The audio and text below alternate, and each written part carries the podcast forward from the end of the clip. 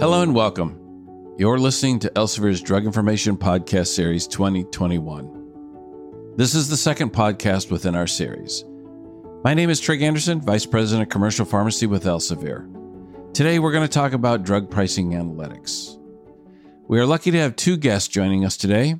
Our first guest is Erica Bates, Senior Principal, Informatics, and part of Elsevier's Drug Information team. Our second guest is Todd Grover, co founder of Glassbox Analytics and president of Pharmacy Focus. Todd Grover has been working with pharmaceutical manufacturers, pharmacy benefit managers, and pharmacy operators for over 20 years. Glassbox Analytics developed predictive acquisition cost, or PAC. Make sure you stay tuned in to the end of the podcast to hear what both our guests are sharing. Eric will be sharing some drug pricing analytics insights, and Todd will be detailing how PAC successfully uses Gini coefficient to gain deep insights into a drug price and price movement. So please stay tuned. According to IQVIA, prescription drug spend grew at a moderate rate of 4.9% to $535.3 billion in 2020.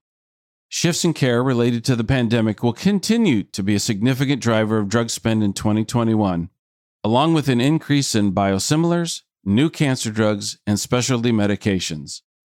Although prescription drug spending has historically been a small proportion of the national healthcare costs compared to hospital and physician services, it has grown rapidly in recent years, now comprising about 10% of national healthcare spending. These statistics clearly illustrate that drug pricing changes are the norm in the pharmaceutical industry, and stakeholders spend a great deal of time processing these changes. I'd like to welcome Erica Bates to the podcast. Thank you, Trig. I'm happy to participate. From time to time, Elsevier likes to take a macro view of our industry by analyzing our own drug database around drug pricing. What interesting data points have you found, Erica, that our audience will find valuable? To frame the conversation, Elsevier is the industry leader providing the most current and accurate drug information available.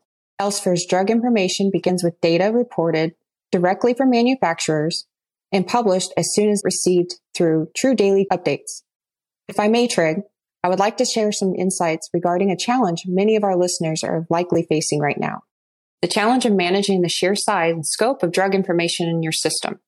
I would like the audience to write down these three numbers 11,700, 25, and 1.3. The 11,700 represents the number of price changes every day. If we were to annualize that, that means there were 4.3 million price changes just in 2020.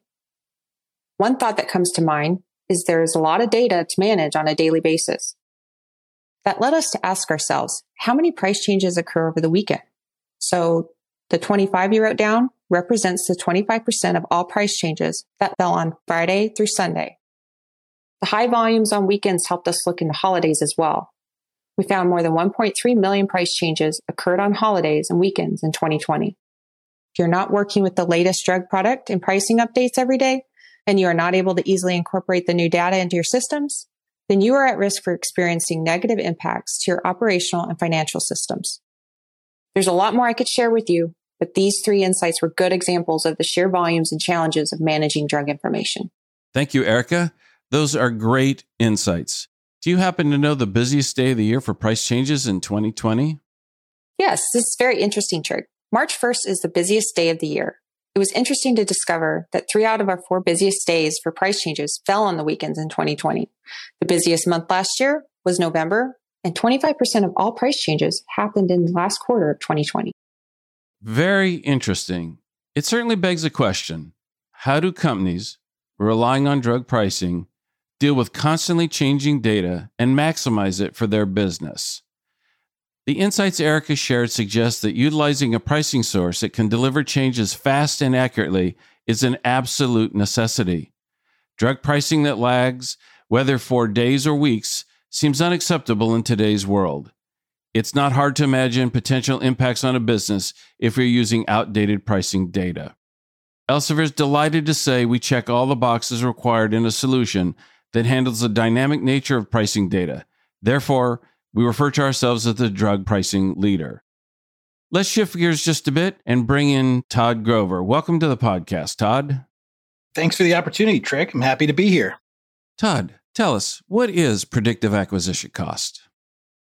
The predictive acquisition cost, or PAC for short, helps you operate in a complex environment, providing turnkey solutions for solving common drug pricing problems. Using predictive analytics, PAC can provide insight into a drug's true acquisition costs by establishing a price range to help determine the performance of pricing contracts, control costs, guide reimbursement rates, and solve other pricing challenges. PAC can also quickly identify pricing outliers that warrant price adjustments and serves as a fair and balanced method to justify pricing. Thank you. What are you seeing now in the drug pricing analytics arena? Well, as we all know, drug prices decrease significantly after patent expiration. The extent of this price reduction can vary greatly. For this reason, analyzing price movement after patent expiration is vitally important to help reduce price uncertainty, offset price erosion, and essentially drive effective pricing decisions. PAC leverages predictive analytics to provide market view insights when facing generic competition and can illustrate what a typical pharmacy will pay for a drug and how much that pharmacy will be reimbursed for that same drug.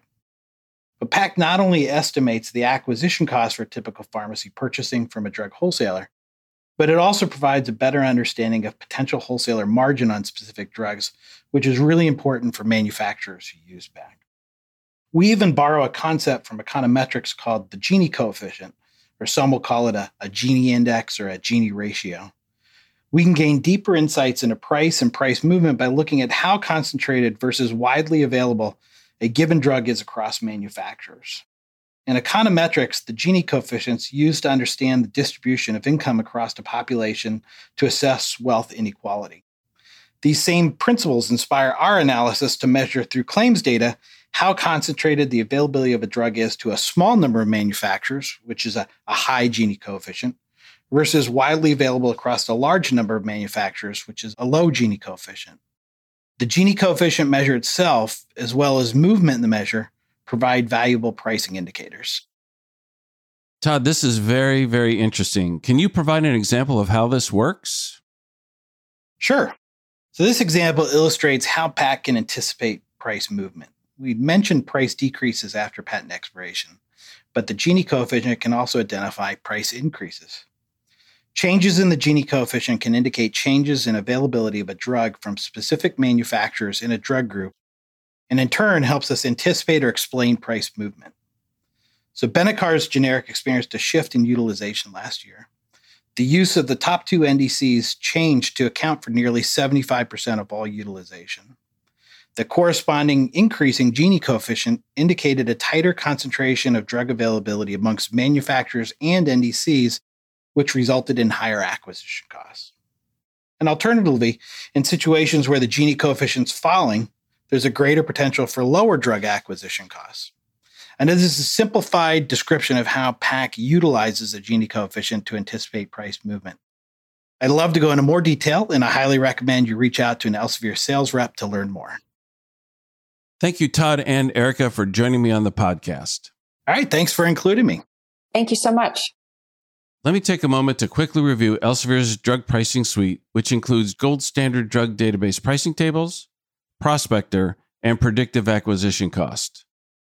Elsevier's gold standard drug database pricing tables incorporate intelligent data architecture and superior data hierarchy to offer limitless adaptations, scale, and analysis capabilities our adaptive technology delivers pricing data faster to avoid the burden of manual updates, data delays, and accuracy issues. ProspectoRx is a powerful web based application that provides immediate access to accurate, comprehensive drug product and pricing information for guiding business decisions. With predictive acquisition cost, you can accurately monitor and equitably set drug reimbursements and prices with predictive acquisition costs insight into a drug's true acquisition cost. Elsevier is an exclusive partner with Predictive Acquisition Cost. If you're looking for help solving your drug pricing challenges, Elser would love to discuss with you about how we might be able to help solve these problems. Please reach out to a drug information representative about your drug data needs. I'd like to thank you all for tuning in to today's podcast. Please be sure to follow this podcast to automatically receive the next podcast in our series the Passionate Pharmacist. You can also follow this podcast using all major podcast catchers like Apple iTunes, Google Podcast, and Spotify. I'd like to wrap up today's podcast with a quote You can have data without information, but you cannot have information without data. Again, thanks for tuning in. I'm Trig Anderson. Have a great day.